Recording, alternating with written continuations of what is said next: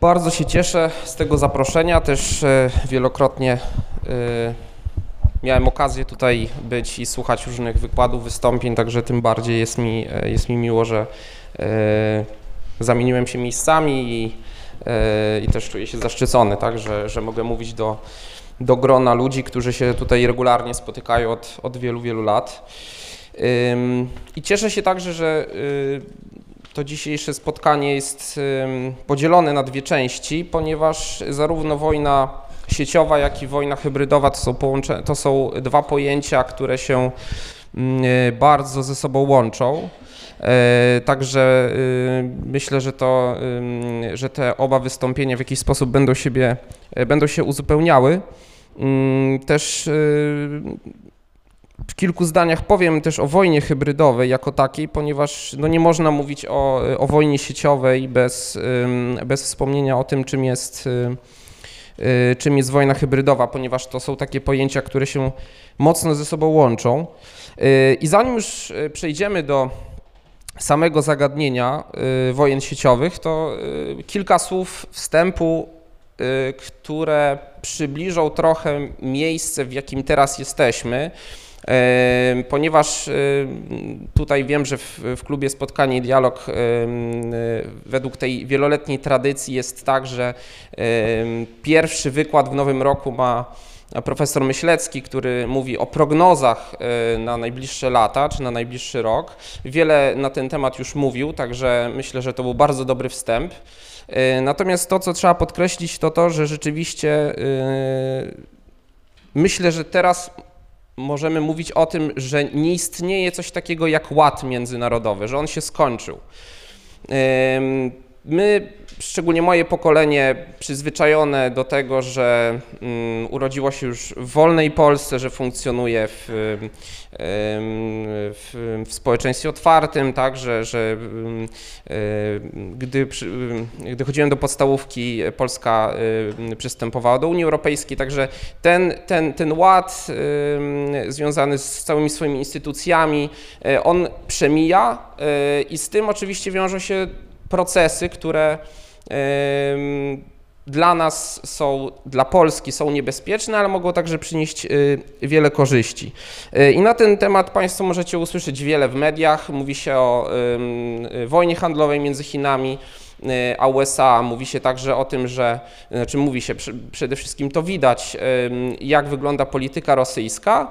E, natomiast y, wiele o tym mówi się w sposób y, ogólny, nie wchodząc w szczegóły. No i dzisiaj właśnie się trochę tym szczegółom przyjrzymy, jak, jak, jak one wyglądają. Więc to, od czego trzeba zacząć, to to, że ta jednobiegunowa chwila, jak to jest czasem określane, czyli ten moment w dziejach świata, kiedy powstał ład gwarantowany przez Stany Zjednoczone, przemija. Stany Zjednoczone słabną, y, są na świecie mocarstwa, które będą chciały ten ład urządzić na nowo y, i mamy nowe otwarcie. Nic nie jest jeszcze rozstrzygnięte.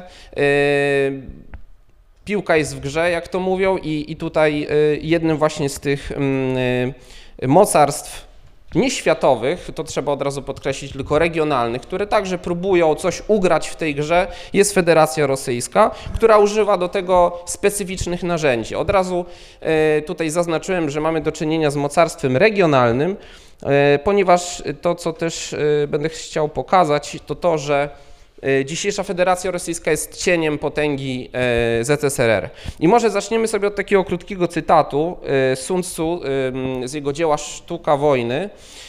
Osiągnąć zwycięstwo w stu bitwach nie jest szczytem umiejętności, szczytem umiejętności jest pokonanie przeciwnika bez walki. I ten cytat można powiedzieć, że będzie nam dzisiaj towarzyszyć przez całą e, prezentację, ponieważ wojna sieciowa jest właśnie takim narzędziem. Jest narzędziem e, osiągania celów politycznych przy użyciu głównie środków niemilitarnych. E, I w stosunku do konwencjonalnych e, środków uzbrojenia, o których my słyszymy, gdzieś e, znowu są rozlokowane rakiety Iskander i tak dalej, i tak dalej, to przy tego typu środkach wojna sieciowa jest, korzysta z narzędzi dużo tańszych, łatwiejszych w użyciu, ale wcale nie mniej destrukcyjnych. Żeby sobie odpowiedzieć na pytanie, czym jest wojna sieciowa, najpierw y, parę słów na temat tego, czym jest kultura strategiczna i czym jest kultura strategiczna Rosji, bo mm, to też, y, co trzeba podkreślić, to to, że y, każde państwo ma wypracowane w toku dziejów konkretne metody osiągania celów politycznych, które są dla nich czymś e, podświadomym, tak? To znaczy, że w wyniku, tak jak tutaj mamy tą definicję, e, przekazywania konkretnych idei, postaw, tradycji, zwyczajów, e, są pojawiają się pewne preferowane metody osiągania celów politycznych, które są specyficzne dla określonej wspólnoty. I także w, y, y, społeczeństwo rosyjskie, ale przede wszystkim rosyjskie elity na przestrzeni dziejów czy mówimy, jak to określał Bączkowski, jeden z sławniejszych polskich sowietologów, o caracie białym czy czerwonym, to te metody cały czas się nam powtarzają. E, I to trzeba też bardzo wyraźnie podkreślić. No właśnie, o wspomnianym już Bączkowskim. E, jeden z najsławniejszych polskich sowietologów, człowiek także związany z oddziałem drugim e, sztabu generalnego, czyli z wywiadem wojskowym w dwudziestoleciu międzywojennym, bardzo e, skrupulatnie i szczegółowo zajmował się wschodem, ale przede wszystkim właśnie współczesną mu, mu Rosją, a bardziej Związkiem Radzieckim. I tutaj taki obszerny cytat, ale on jest bardzo istotny który nam mówi o tym właśnie, jakie metody są charakterystyczne dla, yy, dla rosyjskich elit politycznych, jeżeli chodzi o osiąganie tych celów politycznych. Tak? Rosja, której główne państwotwórcze procesy odbywały się na wschód od Moskwy, jest z punktu widzenia kultury państwowej państwem azjatyckim powierzchownie i zewnętrznie zabarwionym europeizmem. Z azjatyckiego charakteru Rosji wypływa swoisty, podszyty mistycyzmem materializm światopoglądowy Rosjan. Stąd zaś wypływają dwie cechy rosyjskiego życia zbiorowego. Niezdolność do poświęceń życia w walce o ideały narodowe lub państwowe oraz szukanie innych metod walki, a unikanie walki zbrojnej wymagającej krwi i najwyższej ofiarności. Tą inną drogą walki jest akcja polityczna prowadzona różnorakimi metodami i skrajnie przewrotna, nie zatrzymująca się przed masowymi atakami wszelkiego rodzaju gwałtu, sprowadzającego akcję polityczną do charakteru specjalnego rodzaju wojny nieregularnej. E, no i tutaj Państwo oczywiście, e, to taka można powiedzieć szybka retrospekcja dziejów. E, można sobie przypomnieć oczywiście Wielką Wojnę Ojczyźnianą, która była prowadzona przez Związek Radziecki podczas II wojny światowej, wojna obronna i tutaj sobie zadać pytanie, no ale przecież tam były wielkie poświęcenia, tak?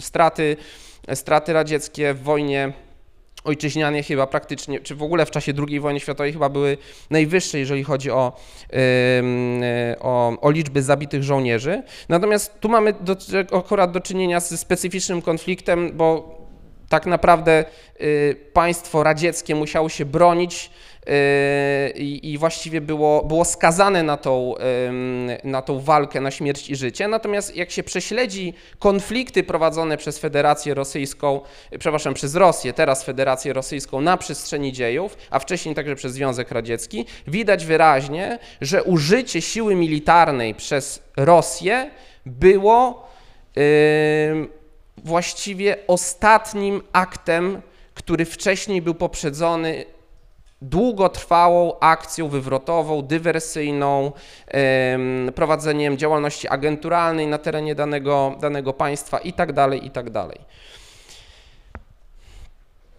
Tutaj kolejny cytat z, z Bączkowskiego. Tutaj też warto powiedzieć w związku z tym o dwóch rzeczach. Tak? Bączkowski wcześniej zaznaczył, że te procesy cywilizacyjne, jeżeli chodzi o Rosję, y, trwały czy kształtowały państwo rosyjskie. One się odbywały na wschód od Moskwy i on tutaj zaznacza wyraźnie jedną rzecz, że to, co odcisnęło najmocniej piętno na państwowości rosyjskiej to była okupacja mongolska, y, która rozpoczęła się w XIII wieku i właściwie trwała do wieku XVI. Y, I specyficzne metody, które były wtedy stosowane przez Mongołów, u nas znanych jako Tatarzy, y, to też spece od, od tego często podkreślają, że to nie jest dobre określenie, powinno się mówić Mongołowie mówią o tym, że właśnie te cechy, które nabyło, czy nabyły kolejne elity rosyjskie, czyli te cechy, które weszły do rosyjskiej kultury strategicznej, one są zaczerpnięte z wzorców Dalekiego Wschodu, od ludów stepowych, przede wszystkim od Mongołów. Tak?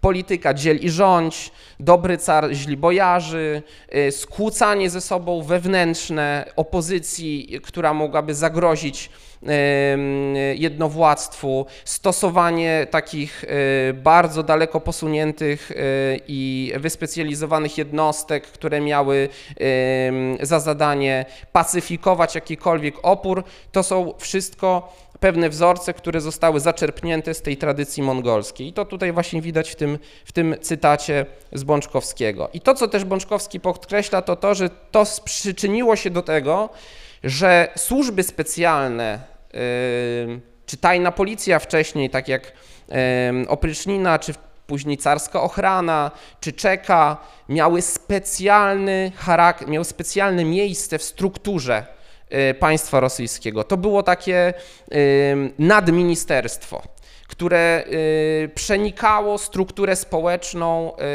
mm, niemal w każdym wymiarze. I tu chodzi zarówno o służby specjalne, te wewnętrzne, jak i te zewnętrzne. Te zewnętrzne oczywiście były używane do osiągania celów politycznych. Wojna sieciowa, o której będziemy dzisiaj mówić, jest nierozłącznym elementem, narzędziem, które jest stosowane przez służby specjalne, które jest stosowane przez y, ideologów y, współczesnego państwa rosyjskiego i które jest udoskonalane właśnie przez oficerów służb specjalnych Federacji Rosyjskiej. Powiedziałem na początku, że mamy do czynienia z inną z innym ośrodkiem siły, mówiąc językiem geopolityki, w przypadku e, dzisiejszej Rosji, że nie jest to Związek Radziecki. Bardzo często się porównuje współczesną Rosję do Związku Radzieckiego, mówi się o tym, że właśnie ten, e, mówi się o neoimperializmie. Warto e, jednak podkreślić, że mamy do czynienia z, z Rosją, po pierwsze z Rosją, a nie ze Związkiem Radzieckim, to już jest różnica, chociażby terytorialna. Y, druga sprawa, widać to bardzo wyraźnie w konkretnych statystykach. Jeżeli chodzi o kwestie, a, a najbardziej chyba jeżeli chodzi o kwestie demografii, yy, gospodarki i wydatków na zbrojenia. Tutaj Państwo możecie zobaczyć, jak to się kształtowało od 1991 roku. I to, co też widać, widać wyraźnie, często się mówi o tym, że Rosja wydaje ponad 4% budżetu na zbrojenia. Od 2013 roku wydaje na zbrojenia coraz mniej i to też wynika oczywiście z sankcji, które są nałożone za, mm, na Rosję za aneksję Krymu. Y, i to oczywiście się odbiło na, y, na, na rosyjskim przemyśle y, zbrojeniowym, aczkolwiek warto podkreślić, że największe, najważniejsze reformy sił zbrojnych Federacji Rosyjskiej miały miejsce przed aneksją Krymu, mniej więcej zaraz po agresji na Gruzję, czyli między 2008 a 2013 rokiem mamy największe zmiany i obecnie oczywiście mm, siły zbrojne Federacji Rosyjskiej stoją na dużo wyższym poziomie, jeżeli chodzi o e, wyszkolenie czy, czy, czy, czy też posiadany sprzęt. Ale tak jak mówię i to, co warto podkreślić, to to, że mamy do czynienia z mocarstwem regionalnym o pewnych aspiracjach e, globalnych, ale jednak dużo słabszym niż Związek Radziecki.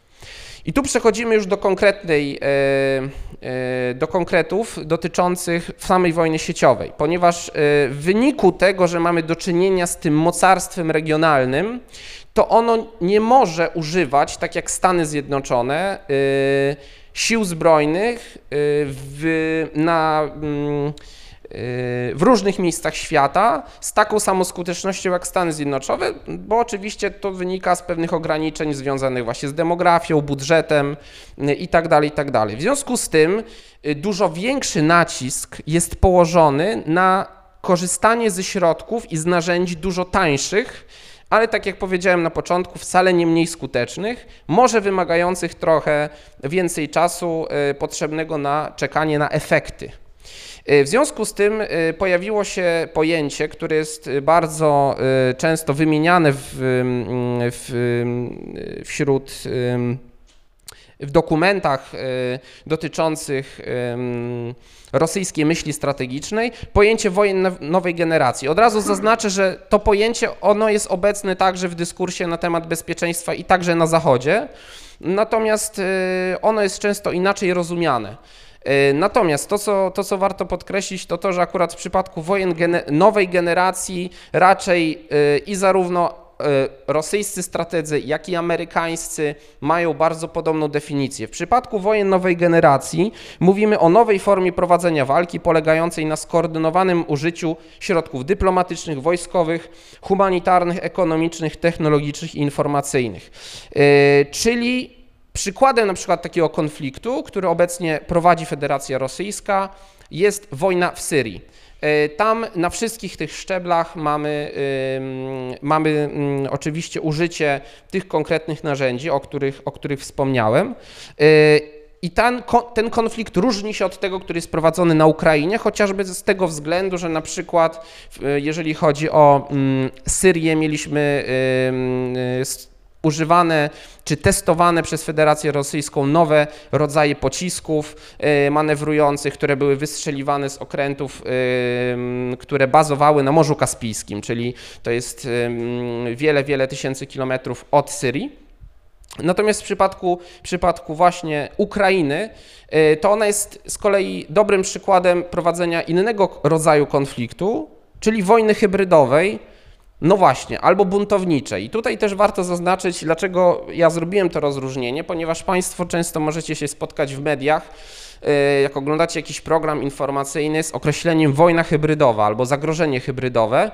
No ono jest oczywiście e, tłumaczone w, e, w różny sposób, można w ogóle dotrzeć do wielu definicji tego pojęcia. Natomiast to, co rzadko pada, to to, i tu znowu odwołam się trochę do tego, co mówiłem wcześniej, że w przypadku rosyjskiej kultury strategicznej nie funkcjonowało przed 2014 rokiem takie określenie jak wojna hybrydowa. Było określenie wojna buntownicza yy, i to warto podkreślić. I ta koncepcja była stworzona przez yy, rosyjskiego pułkownika Jewgenija Messnera, który spędził, e, miał bardzo bogate życie, ale akurat tworzył tą koncepcję na obczyźnie, na emigracji w Buenos Aires w lat, na przełomie lat 60., 70. I on właśnie wtedy przewidywał, że w przyszłości coraz więcej wojen będzie toczonych przez oddziały cywilów, przez oddziały y, niezidentyfikowanych sił zbrojnych, bez oznaczeń, y, gdzie wojna będzie przede wszystkim toczona w terenie zurbanizowanym, przy użyciu właśnie nowoczesnych środków wojny informacyjnej, propagandowych, wojny psychologicznej i te wszystkie aspekty będą miały coraz większe znaczenie. Można powiedzieć, że przewidział to, co się potem stało na Ukrainie. Oczywiście koncepcje Messnera były bardzo precyzyjnie czytane, studiowane, Y, wśród radzieckich strategów, ale także później przez rosyjskich. Ta koncepcja w pełni została zastosowana na Krymie. Tak? Mieliśmy zielone ludziki, y, zachodni e, eksperci zastanawiali się, kim oni są, co to w ogóle jest za forma prowadzenia konfliktu. No, dla Rosjan nie było to nic nowego, to było po prostu zastosowanie koncepcji wojen buntowniczych. Ale równocześnie to, co warto zaznaczyć, i to, co już jest elementem właśnie bardziej wojen sieciowych, mieliśmy do czynienia z wzmożoną akcją dezinformacyjną, propagandową, y, z paraliżem systemów informacyjnych przeciwnika tak itd. Tak I tu dochodzimy do pojęcia wojny informacyjnej, która jest właśnie yy, formą prowadzenia konfliktu, realizacją celów politycznych przy użyciu środków przenoszenia informacji, koncentrujące się na porażaniu zasadniczych procesów, systemów informacji przeciwnika, dezinformacji, działaniach psychologicznych, także blokowania kanałów dystrybucji informacji. Elementem wojny informacyjnej są wojny sieciowe. Ponieważ wojna informacyjna toczy się głównie w sferze werbalnej, w, w, w, sferze wirtualnej coraz bardziej ze względu na, na, na tą wszechobecność e, sieci internetowej, natomiast wojna sieciowa, e, do której, do, do której przechodzimy, jest połączeniem tych dwóch aspektów, to znaczy zarówno naszej rzeczywistości, jak i tej rzeczywistości wirtualnej. Z wojną informacyjną e, można powiedzieć, że rodzajem wojny informacyjnej jest także wojna psychologiczna. Tutaj eksperci nie są zgodni, jest wiele definicji, często one się pokrywają, także nie będę już tutaj wchodził w szczegóły. Sama koncepcja wojny sieciowej nie jest rdzennie rosyjska, w przeciwieństwie do, do, wojen buntowniczych. Jest to koncepcja, która została opisana dosyć szczegółowo przez zachodnich, przez amerykańskich, yy, amerykańskich yy, naukowców, yy, ekspertów z Rand Corporation. To jest jedna z poważniejszych ośrodków analitycznych zajmujących się polityką bezpieczeństwa w Stanach Zjednoczonych, którzy w 1993 roku przewidywali właśnie, że powstanie pewna nowa forma konfliktu na poziomie społecznym, po, poniżej progu otwartej wojny. Tu mamy to, to, tą tożsamość z wojną hybrydową, bo wojna hybrydowa czy buntownicza także jest poniżej progu otwartej wojny, tak? gdzie y, wprost y, jedna ze stron może powiedzieć, że ona tego konfliktu nie toczy, że przecież tam są jacyś separatyści, oni mają swoje postulaty i tak dalej, i tak. Więc tu także mamy do czynienia z y, konfliktem poniżej progu otwartej wojny, z trudnością, z jednoznacznym rozpoznaniem przeciwnika, z wykorzystaniem środków niemilitarnych, sieć internetowa, media społecznościowe, media tradycyjne, takie jak telewizja, radio, opiera się na zaangażowaniu niescentralizowanych jednostek i grup, i to jest też bardzo istotny wyróżnik wojen sieciowych. Y, to, z czym mieliśmy do czynienia zwykle wcześniej, na przykład w, to, o, o czym mówiłem, czyli z pewnymi rodzajami E, rosyjskiej aktywności czy stosowania tak zwanych środków aktywnych, czyli środków dywersji e, czy, czy, czy też e, akcji politycznej, które były stosowane przez Związek Radziecki, było to, że był to jednak proces dosyć scentralizowany. To znaczy, mówiąc wprost, instrukcje przychodziły z Moskwy. Teraz mamy do czynienia z czymś odwrotnym. Ze stworzeniem platformy ideologicznej do której dostęp mają użytkownicy z całego świata w, w, w rzeczywistości wirtualnej, ale także w, na, w naszej rzeczywistości, z której mogą pobierać informacje, z której mogą czerpać wiedzę, oczywiście odpowiednio przygotowaną i spreparowaną, i dalej ją dystrybuować. I nikt, na tym nie, nikt nad tym nie panuje. To jest efekt kuli śniegowej. Ta informacja jest powielana. Często y, osoby, które to robią, robią to bezwiednie nie są świadome tego, że są nośnikiem jakiejś informacji, która jest przygotowaną, spreparowaną informacją, która ma osiągnąć konkretny cel. Y, trudność z, walką z takim, y, z takim zjawiskiem jest to, że trudno zwalczyć źródło. To jest jak walka z hydrą, odcinamy jedną głowę, wyrastają dwie następne. I to, to jest narzędzie bardzo skuteczne. Mówię, bardzo trudno po pierwsze zlokalizować źródło tej informacji, po drugie zneutralizować y, tych, którzy tworzą tą platformę ideologiczną. Y, w związku z tym jest to y, trochę walka z wiatrakami, bardzo poważne wyzwanie dla, współczesnych, dla współczesnej sfery bezpieczeństwa. Konflikt o niskiej intensywności, ponieważ nie padają tutaj setki tysięcy ofiar dziennie, nie mamy zniszczonych miast i tak dalej, ale pod, ale mamy do czynienia z narastającym fermentem społecznym, z, z, z pewnymi zjawiskami, o których potem jeszcze więcej powiem. Opór niekierowany. Wojna sieciowa również jest związana z, inną, z innym terminem dosyć istotnym, to znaczy właśnie z terminem y, czy z pojęciem oporu niekierowanego. Także to jest koncepcja amerykańska, stworzona w, jeszcze chyba y, w czasach zimnej wojny. Strategia m.in. organizacji terrorystycznych nowego typu, gdzie nie istnieje centralny ośrodek dyspozycyjny, komórki organizacyjne, to luźno powiązana sieć pełnej auto, o pełnej autonomii, duża elastyczność i odporność na reakcje państwa. Szanowni Państwo, tak właśnie działa Al-Kaida, tak działa państwo islamskie. Nie ma, y, wbrew temu co się mówi, y, Osama Bin Laden nie był y, przywódcą organizacji terrorystycznej, który wysyłał precyzyjne informacje, kiedy i gdzie ma być przeprowadzony zamach. On był ikoną. Jego nazwisko miało mm, on był symbolem, o to jest chyba najwłaściwsze słowo. Natomiast to, co łączyło, to były pewne, to była właśnie ta platforma ideologiczna. Świetnie to widać na przykładzie państwa islamskiego, które w Europie miało swoją własną platformę y, y, internetową. Y, bodajże nazywała się ta strona Inspire, gdzie można było pobrać informacje na temat tego, jak należy skonstruować ładunek wybuchowy, jak go podłożyć, jak nie wzbudzać podejrzeń i tak.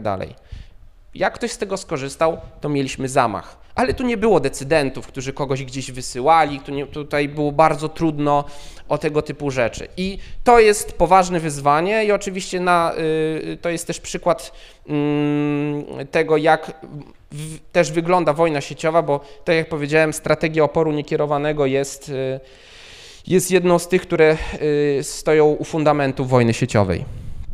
No właśnie, tu przechodzimy do rosyjskiej wojny sieciowej, do jednej z koncepcji tej wojny, które, która została stworzona przez, jedna z bardziej popularnych tych koncepcji, została stworzona przez rosyjskiego ideologa Aleksandra Dugina, mm, człowieka, który mm, swoje korzenie rodzinne także y, ma w, y, jeszcze w radzieckich służbach. Y, jest to filozof, politolog, geopolityk, aczkolwiek ci, co bardziej obserwują jego działanie, wiedzą, że geopolityka jest tylko pewną wierzchnią warstwą jego e, przemyśleń na temat e, współczesności, mm, e, który właśnie tworzy ideologię na potrzeby mm, współczesnego państwa rosyjskiego, Federacji Rosyjskiej. Oczywiście to nie są, to, to nie jest tak, że to jest jeden z twór, jeden powiedzmy najważniejszy twórca, jest ich, jest ich kilku, ale jeżeli chodzi o wojnę sieciową, jest to człowiek, który tutaj stworzył jedną z tych najbardziej popularnych koncepcji. Jest on ideologiem i założycielem międzynarodowego ruchu eurazjańskiego, stawiającego sobie za cel wyparcie wpływów atlantyckich, czytaj amerykańskich, z Europy, osłabienie struktur NATO i walkę z liberalno-zachodnim systemem wartości. Czyli to, co mówiłem na początku we wstępie. Mamy do czynienia z tym, że amerykańskie wpływy są coraz słabsze, Amerykanie słabną jako hegemon, ponieważ w wyniku tego y, imperialnego rozciągnięcia mają coraz więcej zobowiązań w różnych częściach świata, nie są w stanie być wszędzie, y, ponieważ na własnym podwórku, czyli na Pacyfiku rośnie im potężny rywal. Inne państwa, inne mocarstwa regionalne będą to wykorzystywać do tego, żeby tą układankę na nowo ułożyć, tudzież y, y, w jakiś sposób wyprzeć z konkretnych regionów amerykańskie wpływy, y, tak żeby móc w jakiś sposób zwiększyć swoją kontrolę w danej przestrzeni. I jednym, z, oczywiście Rosja próbuje to robić w Europo, przede wszystkim w Europie Środkowo-Wschodniej. No i tutaj właśnie między innymi używa ideologii, która jest stworzona przez Aleksandra Dugina, która między innymi postuluje stworzenie y, czy można powiedzieć powtórkę koncertu mocarstw, z którym mieliśmy do czynienia po kongresie wiedeńskim, czyli z Rosją, która jest uznawana za normalnego partnera w relacjach politycznych, partnera, z którym się prowadzi interesy handlowe, gospodarcze, z którym, który także jest wpięty w architekturę bezpieczeństwa. Y, I to jest cel Federacji Rosyjskiej i taka Eurazja, bo tu już w tym momencie mówimy o Eurazji, stąd ten e, ruch eurazjański, czyli Europa od Lizbony do Władywostoku, mówimy o pewnym, o pewnym nowym konstrukcie bezpieczeństwa, który jest tym, tym, tym celem nadrzędnym. No ale żeby to zrobić, żeby to osiągnąć, no to najpierw trzeba ten system zmienić, i e, przede wszystkim wyprzeć wpływy amerykańskie, które są tutaj od czasów w Europie Zachodniej, od czasów zimnej wojny, a w Europie Środkowo-Wschodniej e, od czasów rozpadu Związku Radzieckiego. Fundamentem, na którym zasadza się ideologia, która jest właśnie tą platformą ideologiczną niezbędną w prowadzeniu wojny sieciowej, jest dychotomia Y, i takie bardzo wyraźne postawienie y, różnic między tym, czym jest atlantyzm, a czym jest eurazjanizm. Dugin mówi o tym, że atlantyzm to jest ten właśnie amerykański porządek, tak? to znaczy konstrukt cywilizacji Zachodu, Europa Zachodnia przez Ameryka Północna, to jest y, y, oczywiście z tym konstruktem jest związane wszystko to, co najgorsze, tak? czyli pogłębiająca się entropia społeczeństw Zachodu, y, ten rozbujany indywidualizm postmodernistyczny, globalizm, świat jednobiegunowy. To są, to są wszystko źródła nieszczęść społeczeństw Zachodu i wybawieniem ma być Rosja ze swoim eurazjanizmem, czyli dążenie do zjednoczenia Eurazji, Rosja plus były republiki sowieckie plus Europa bardziej niż na, zachód, na zachodzie hierarchiczny charakter społeczeństwa, wartości konserwatywny, nacjonalizm, antyglobalizm, tożsamość, y, mocna tożsamość y, y, religijna i świat wielobiegunowy. I tu warto podkreślić jedną rzecz. To jest narracja, która jest wykorzystywana przez Rosjan cynicznie, ponieważ to, co też za chwilę będę pokazywać, w wojnie sieciowej, czy w, mm, tak, w wojnie sieciowej stosowanej przez Federację Rosyjską, Rosjanom nie, nie przeszkadza wspierać zarówno organizacje, które mają charakter skrajnie prawicowy, nacjonalistyczny, jak i te, które mają charakter z, skrajnie lewicowy, y, promujący y, wartości LGBT i dalej, i tak dalej. To warto mieć na uwadze. Y, ponieważ y, tu też y, w, w dziele o uwagach o istocie siły rosyjskiej Włodzimierz, przepraszam, Bączkowski podkreśla jedną rzecz, tam przytacza cytat Strockiego, który mówił o tym, że metodę wpływania na społeczeństwa Zachodu powinien charakteryzować daleko idący kompromis. Trzeba bratać ze sobą siły najbardziej skrajne, tylko i wyłącznie po to, y, żeby ich wywrotowość była jeszcze bardziej skuteczna. Czyli, y, czyli wspieramy każdego, kto niesie ze sobą jakąś anarchię, tak? chce coś zdestabilizować, zdestabilizować system. I czy on ma barwę tęczową, czy on ma barwę brunatną, to nie ma absolutnie żadnego znaczenia. Jest świetnym narzędziem do tego, żeby y, dany porządek społeczny niszczyć, podważać itd. Tak itd. Tak y, tu mamy fragment Aleks Aleksandra Bowdunowa, jednego z działaczy Eurazjańskiego Związku Młodzieży, który właśnie wprost mówi o tym, y, jakie są cele ideologii eurazjańskiej e, i, i, i, i, że narzędziem realizacji tej, tej ideologii jest właśnie wojna sieciowa. E, czyli jest to konflikt w związku z absolutną niezgodnością podstawowych założeń cywilizacyjnych, ostatecznym rozwiązaniem tego konfliktu między atlantyzmem a eurazjanizmem może być tylko zniszczenie jednego z uczestników. W tym wypadku pomińmy mm, same przesłanki konfliktu, a zatem stwierdzając cywilizacyjny charakter konfliktu między Rosją a Zachodem, stawiamy sobie za cel zniszczenie Zachodu w jego współczesnym kształcie jako cywilizacji. Tu warto podkreślić jedną rzecz, że oczywiście na sztandarze ideologii eurazjańskiej. Mamy przede wszystkim walkę z y, liberalnym porządkiem, z globalizmem, mamy do czynienia właśnie z tym, z wybujałym indywidualizmem i tak dalej, i tak dalej, ale tu proszę nie mieć złudzeń, tu chodzi także o y, wartości, które są, charaktery, które są ważne dla nas, jak tutaj siedzimy, tak, czyli wartości chrześcijańskie związane z z, y, z cywilizacją łacińską, tak?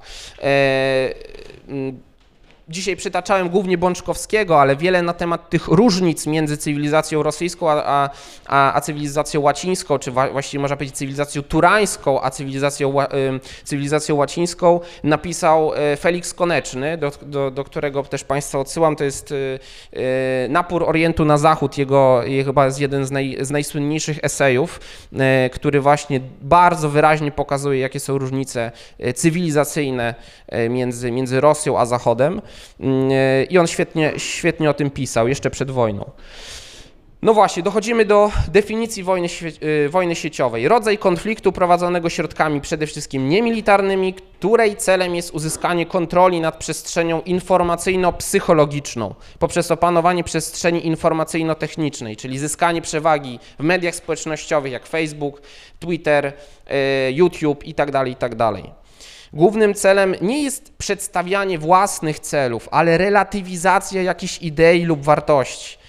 I to jest też ważny, ważny wyróżnik, bo rzadziej się Państwo będziecie spotykać w sieci z informacjami pozytywnymi na temat tego, że na temat Rosji, czy na temat tego, że mm, konstrukt eurazjański jest lepszy niż konstrukt, y, niż Pax Americana, częściej się Państwo będziecie spotykać z tym, że z negacją systemu, czyli negujemy to, co jest, ale nie proponujemy nic w zamian. Bo chodzi tak naprawdę o to, żeby zniszczyć to, co, to, co, to w czym my funkcjonujemy, tak? E, ponieważ przedstawianie jakiejś wizji zawsze jest czymś niebezpiecznym, bo już zaraz znajdą się ci, którzy będą dostrzegać w tym słabsze strony. Dużo łatwiej jest po prostu burzyć, dużo łatwiej jest e, siać ferment, anarchię, bo to jest po prostu skuteczniejsze. Jak się Państwo oczywiście wczytacie i tak dalej, to, to, to można znaleźć szczegóły dotyczące tego, jak, jaką wizję eur, um, wspólnoty eurazjatyckiej proponuje Dugin i tak dalej, ale tutaj trzeba się wysilić, poszukać i tak dalej. To jest dla tych bardziej zaawansowanych, tych, którzy już przeszli to pierwsze, można powiedzieć, pranie mózgu. Y, cele i metody rosyjskiej wojny sieciowej. No właśnie, realizacja rosyjskiego projektu światopoglądowego, czyli tworzenie platformy wartości Nowy paradygmat ideologiczny, tworzenie zsieciowanej ideologicznej międzynarodówki, która miała być trochę podobna do radzieckiego kominternu, ale bardziej zdecentralizowana. Przejęcie kontroli nad różnymi sieciami, grupami społecznymi przeciwnika, zmiana systemu wartości, budowanie antypaństwowej i antysystemowej tożsamości, sieci opartej na przeświadczeniu o opresyjności państwa. Tworzenie i upowszechnienie negatywnego obrazu, i tu podkreślam, każdej władzy państwowej przeciwnika, która ma być postrzegana jako narzędzie e, realizujące interesy różnych grup wpływów, tak? Czy to są Żydzi, masoni, iluminaci, mafie polityczne itd., tak itd. Tak Głównie chodzi o to, żeby, przy, żeby zaszczepić w ludziach przekonanie, twoje państwo to twój wróg. To jest twój największy wróg. On nie jest za Bugiem, nie jest y, gdzieś tam w Brukseli czy w Berlinie i tak dalej. On jest tu. I, i, I z tym się musicie uporać, tak? I to jest pierwszy element, czyli podważenie zaufania do, do instytucji państwowych i tak dalej, i tak dalej. To jest y, jeden z tych, z tych, z tych elementów, który jest bardzo istotny w wojnie sieciowej i, i jeżeli chodzi o, o y, tej, tej platformy wartości, tak, czy, czy platformy ideologicznej. I wobec tak postrzeganej władzy należy upowszechnić za pomocą sieci wszelkie działania mieszczące się w ramach sieci strategii oporu niekierowanego, tak? Czyli proponujemy, co, można, co z taką władzą można zrobić, tak? E, jak przeciwko niej protestować i tak dalej, i tak dalej, wprowadzając coraz bardziej radykalne rozwiązania. I tutaj już konkretne metody. Został stworzony przez Dugina, na przykład yy, została stworzona sieć eurazjańska, która zrzesza organizacje z całego świata właśnie o charakterze antyglobalistycznym, yy, antyliberalnym, nacjonalistycznym. Jest tam także, szanowni państwo, dużo organizacji, pod, którymi, pod których postulatami my moglibyśmy się podpisać. Niestety, bo yy, to jest oczywiście cynicznie wykorzystywane, tak jak na przykład Globalny Sojusz Rewolucyjny i tak dalej, ale przede wszystkim sieć, sieć eurazjańska i parę jeszcze innych takich sieci zrzesza na przykład organizację pro-life. Yy, I ponieważ one, no, one są y, oczywiście w kontrze do tych, y, mm, do części tych wartości, które są w, w, rozumieniu Dugina częścią świata atlantyckiego.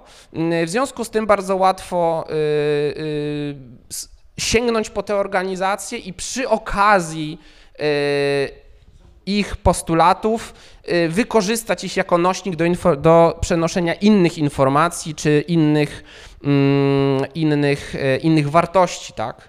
Więc to też trzeba mieć na uwadze, że, że to nie jest wszystko takie czarno-białe i proste i to, o czym będę też mówił na końcu, bo to jest tak naprawdę lekcja dla nas wszystkich, to to, żeby zawsze bez względu na to, e, na, na, na nasze pierwsze, nasz pierwszy odbiór, e, rzetelnie sprawdzać źródło informacji, czytać, i, bo, bo nikt nas z tego obowiązku nie zwolni.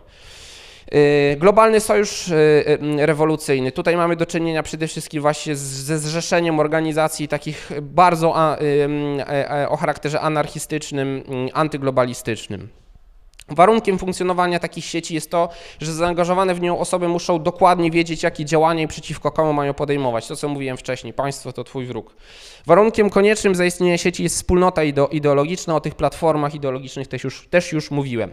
Dugin wyróżnia trzy sieci. Sieci pierwotne, do których zalicza grupy przestępcze, mniejszości etniczne, religijne, yy, zalicza także sekty, związki wyznaniowe, które, mają jasno, które nie mają jasno określanego statusu prawnego w danym państwie, co pozwala skutecznie maskować ich destrukcyjną działalność. Są często też organizacje niezarejestrowane.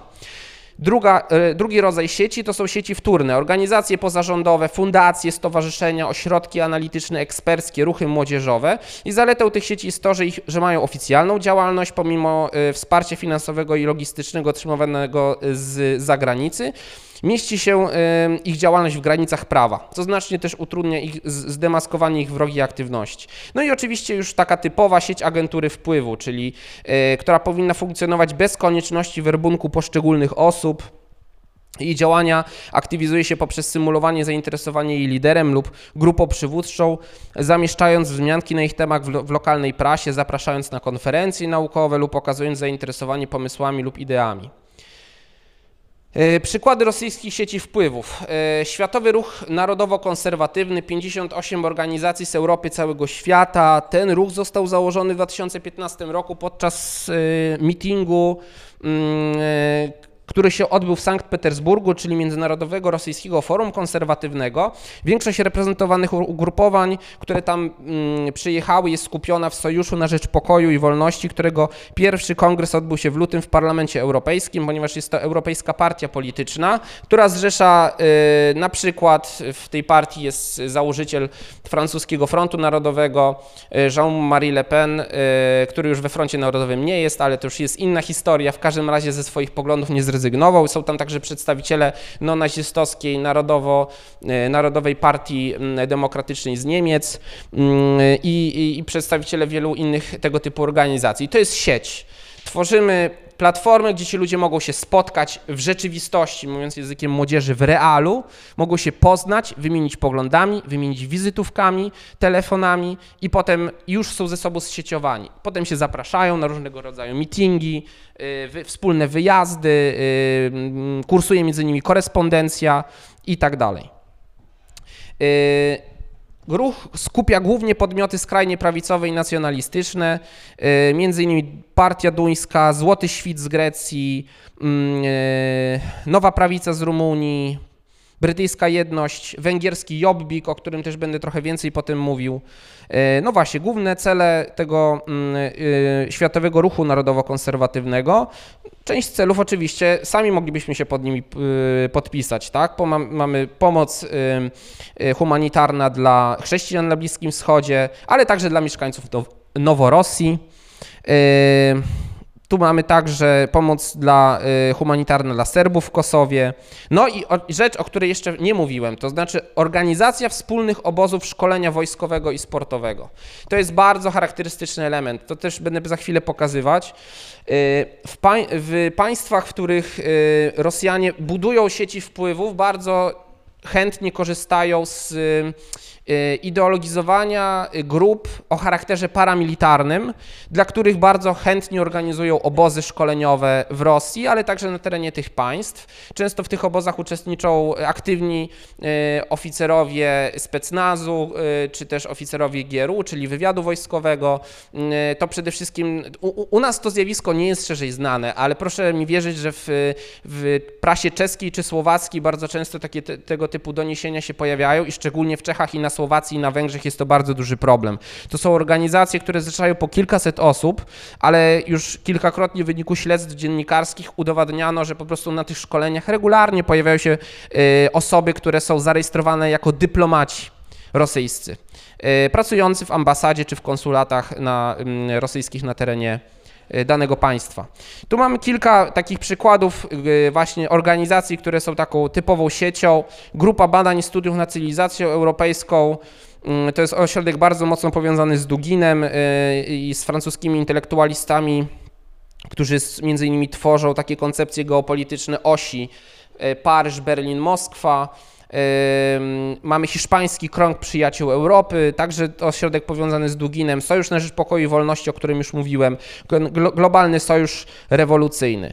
No właśnie tu mamy ten, ten y, fragment z manifestu założycielskiego globalnego sojuszu, y, sojuszu rewolucyjnego y, który właśnie mówi o potrzebie stworzenia tego antyamerykańskiego frontu globalnej kontrelity, który właśnie potrzebuje instruktorów wojskowych, weteranów wojen lokalnych, żołnierzy hakerów, programistów, administratorów systemów informatycznych, pojedynczych osób z globalnej sieci oporu. ponieważ nowa forma konfliktu jest zlokalizowana poza siecią, jak i, jak i związana ze światem wirtualnym. Tak? Konflikt toczy się zarówno w naszej rzeczywistości, jak i w tej wirtualnej. Rosyjska sieć, y, rosyjska wojna sieciowa, wymiar praktyczny, tu właśnie powiedziałem o tym, że szczególna rola y, y, y, skrajnych organizacji prawicowych, młodzieżowych, paramilitarnych, ale także skrajnie lewicowych, kontakty wspomnianej wyżej ruchów i organizacji z władzami Rosji odbywają się za pośrednictwem administracji prezydenta Rosji czy rosyjskich oligarchów, ideologów bliskich Kremlowi. I tutaj jeżeli chodzi o mm, na tym polu walki z, zagrożeniami hybrydowymi czy z zagrożeniami właśnie mm, związanymi z wojną sieciową, prym wiodą Czesi, którzy także tutaj y, w pewnym momencie się obudzili, bo zobaczyli, że, że, że mają z tym bardzo duży problem.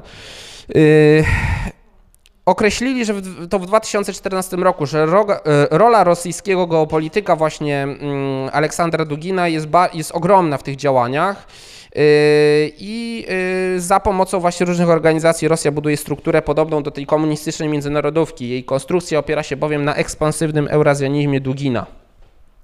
I tutaj, zanim jeszcze już przejdę do konkretnych partii, które mają yy, poprzez swoich członków różne dziwne związki z, z Moskwą, hmm, chciałbym podkreślić, że yy, przede wszystkim niemal wszystkie te ugrupowania e, w swoich związkach z partnerami z Rosji przekraczają poziom zwykłych relacji dyplomatycznych. Także to nie jest tak, że to są organizacje, które no, spotykają się przy okazji oficjalnych wizyt, na przykład przedstawicielstwa jednego parlamentu jest przyjmowane przez, w innym kraju przez przedstawicieli parlamentu drugiej strony. Te, informa- te y, relacje są dużo bardziej zażyłe. Pokażę też, że y, konkretne partie mają podpisane umowy o współpracy z partią Jedna Rosja, to jest partia y, Władimira Putina, która obecnie sprawuje władzę.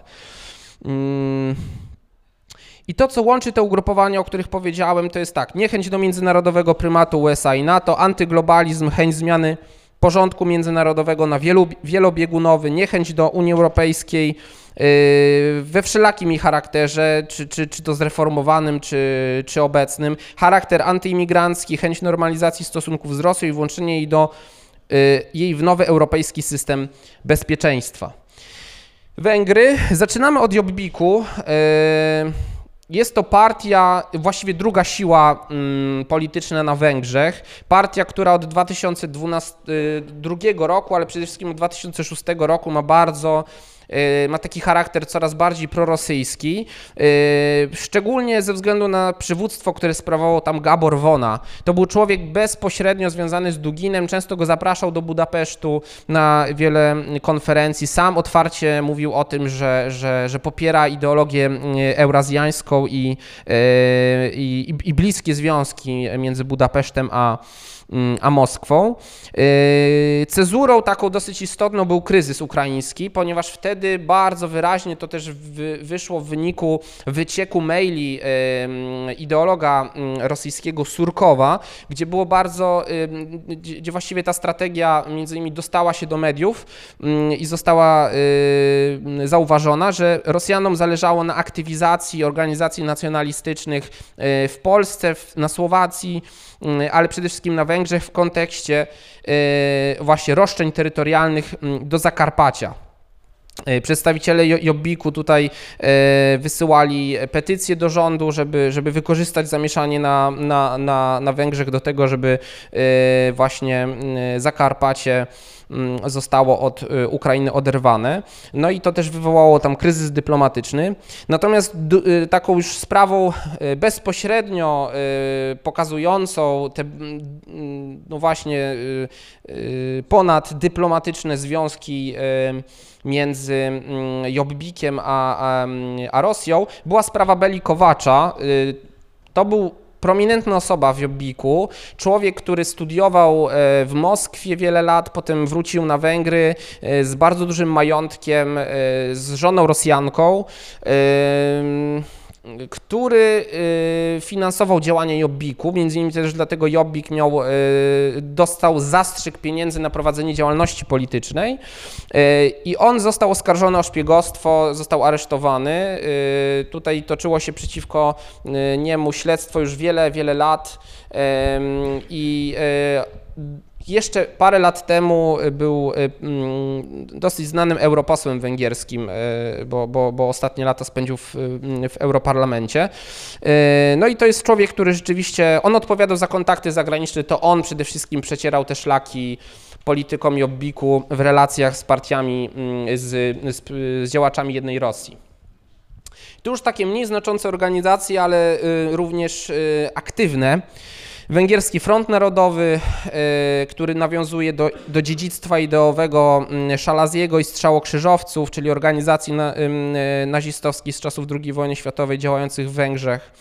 Mm, tutaj też w przypadku Węgierskiego Frontu Narodowego szef tej organizacji y, zastrzelił policjanta, który e, brał udział w przeszukaniu jego mieszkania. Mamy ruch młodzieżowy 64 komitety, Armia Banitów, ruch Pax Hungarica, i wedle, y, wedle Praskiego Instytutu Studiów Strategicznych na Węgrzech, to jest też istotne pod kątem wojny informacyjnej, działa około 80 do 100 portali węgierskojęzycznych, które promują ideologię eurazjańską i poglądy prorosyjskie. Słowacja i Czechy, to też już będę musiał się streszczać, bo widzę, że mam coraz mniej czasu. Yy, także pokrótce tutaj są takie partie, organizacje, które mm, działają yy, bardzo prężnie. Partia Ludowa Nasza Słowacja, to warto ją wymienić na samym początku. W 2016 roku 8 głosów, 14 mandatów w parlamencie. To jest siła, która ma także szansę na to, żeby zdobywać coraz większe wpływy na Słowacji.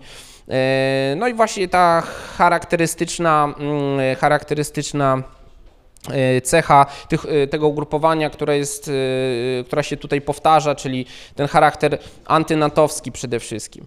Działania, grupa działań Opór Kuszyce, słowaccy rekruci. No i tu mamy do czynienia także z ciekawym przypadkiem, ponieważ członek tej organizacji, czyli słowackich rekrutów, Martin Keprta, to jeden z potwierdzonych zagranicznych uczestników wojny w Donbasie po stronie separatystów. Mamy także do czynienia ze słowackim ruchem odrodzenia, i te organizacje oczywiście są ze sobą zsieciowane, współpracują, y, ze sobą wymieniają się informacjami.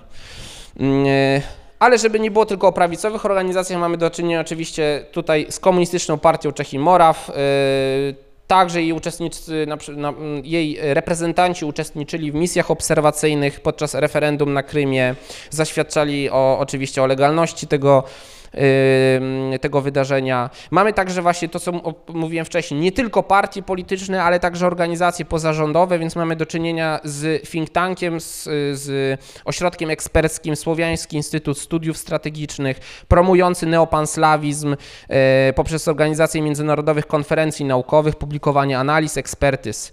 Mm, e, tutaj kilka jeszcze innych organizacji i też e, solowych polityków. E, jeżeli chodzi o, o, o Czechy, to przede wszystkim prezydent Miloš Zeman, czy były minister przemysłu i handlu Jan Mladek, Wolność i demokracja bezpośrednia, partia Tomio Okamury, to jest też bardzo ciekawe zjawisko, jeżeli chodzi o, o czeską scenę polityczną. Pół Czech, pół Japończyk, który stworzył partię protestu, mówiąc e, językiem politologii, tymczasową partię protestu, jak to niektórzy politologowie określają.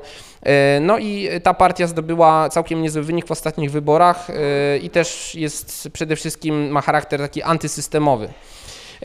I kilka jeszcze innych organizacji. Kolejnym przykładem jest Austria. Tutaj mamy przede wszystkim trochę inną sytuację, ponieważ mówimy o partii, która jest współrządzi e, razem z partią konserwatywną, znaczy z konserwatywną partią ludową, mm, e, czyli partią obecnego kanclerza Sebastiana Kurza.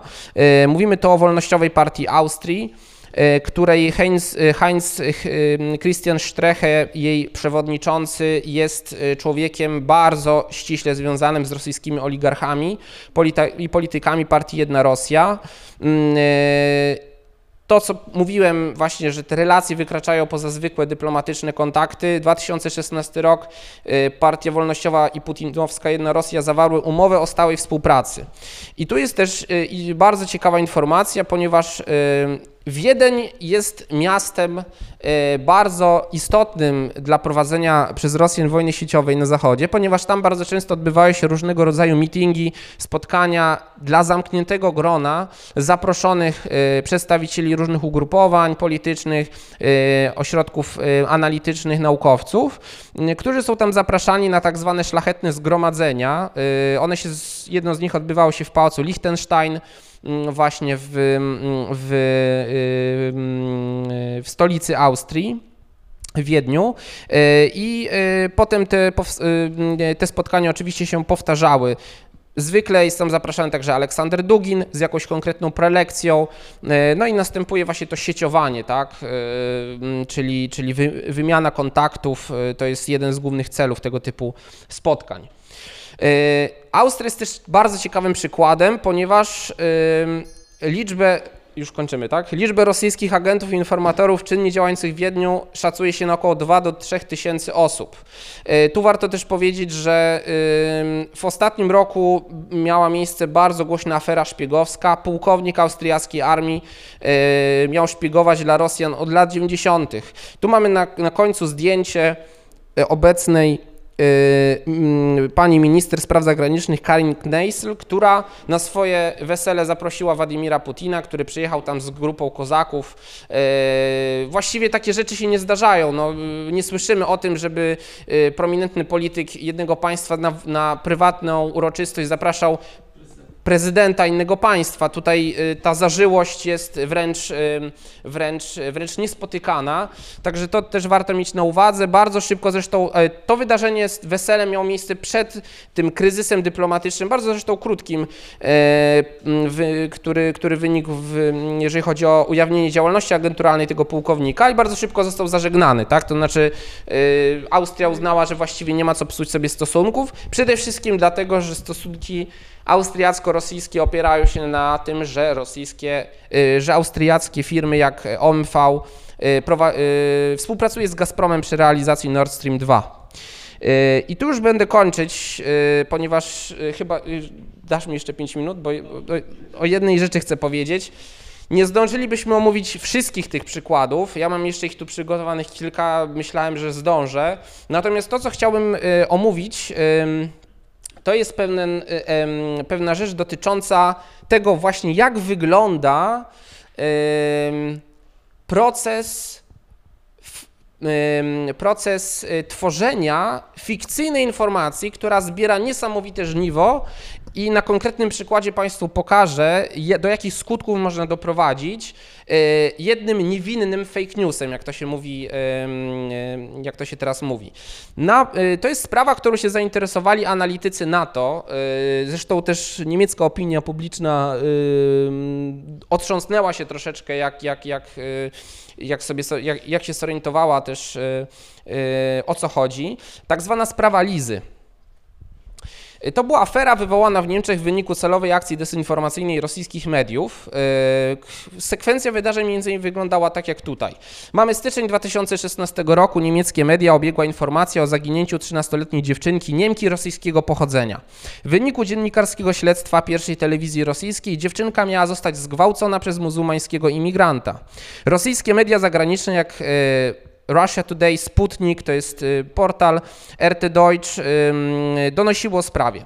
W mediach społecznościowych wielu użytkowników, nie sprawdzając wiarygodności informacji, udostępniało informacje o zgwałconej Niemce, prym wiodły w tym prawicowe ugrupowania, ale także tak, ros, y, Niemcy rosyjskiego pochodzenia. I to była oczywiście absolutnie nieskoordynowana akcja, bo ci ludzie udostępniali to y, spontanicznie. Można powiedzieć, że atak szedł z różnych stron. Za pośrednictwem Facebooka organizowano demonstracje z udziałem przedstawicieli mniejszości rosyjskiej, a także ugrupowań neonazistowskich. Rosyjskie media y, zagraniczne działające w Niemczech przedstawiały relacje z tych demonstracji, co wprowadziło cały temat do, mediu, do głównych niemieckich mediów. Na wysokim szczeblu politycznym rosyjski minister spraw zagranicznych Siergiej Ławrow interweniował, wydał dwa oświadczenia, y, był bardzo zaniepokojony całą sprawą. Sprawa zaangażowała uwagę niemieckiej opinii publicznej na dwa tygodnie. No i ta historia okazała się zmyślona.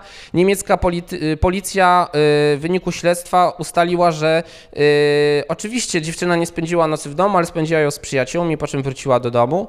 No i y, tutaj przede wszystkim tą sprawą za, za, zajęli się eksperci od, od wojny informacyjnej, którzy no, zobaczyli, jak zwykła informacja może sprawić, może wyprowadzić ludzi na ulicę, tak? Może sprawić, że y, może dojść do rozruchów, tak? I, i tak dalej, i tak dalej. Y, No i tu i taki obrazek trochę y, pokazujący to, jak to dzisiaj wygląda. Mamy tutaj pierwszą, drugą i trzecią wojnę światową. To nie jest, myślę, że on dobrze oddaje trochę charakter, tak? Ponieważ, tak jak mówiłem na początku, Rosja, mocarstwo regionalne, nie musi sięgać po rakiety balistyczne Ziemia-Ziemia, y, Iskander czy, czy, czy rakiety manewrujące, y, y, żeby wywołać takie, a nie, inne skutki polityczne, czy osiągnąć cele polityczne. Można to zrobić dużo łatwiej, na efekt czasem trochę trzeba poczekać. Jest to działalność żmudna, ale przynosząca efekty. Y, Nie mam tutaj y, czasu na to, żeby omówić każdy każde z państw Unii Europejskiej, ale też e, jeżeli Państwo będą chcieli, to e, tutaj mm, mogę przesłać tą prezentację w całości, linki także do ekspertyz, czy też do artykułów na ten temat e, i mm, będzie można na ten temat trochę więcej poczytać. Obiecuję, że jeszcze na jakieś spotkanie Cię zaproszę, będziesz mógł to przedstawić. Także y, to z mojej strony tyle i myślę, że, że, że jeżeli chodzi o wojnę hybrydową, to także y, jest to temat, y, który mocno się y, łączy z wojną sieciową i myślę, że tutaj też wiele jeszcze ciekawych rzeczy na ten temat usłyszymy. Ja bardzo dziękuję za zaproszenie i, i za wysłanie.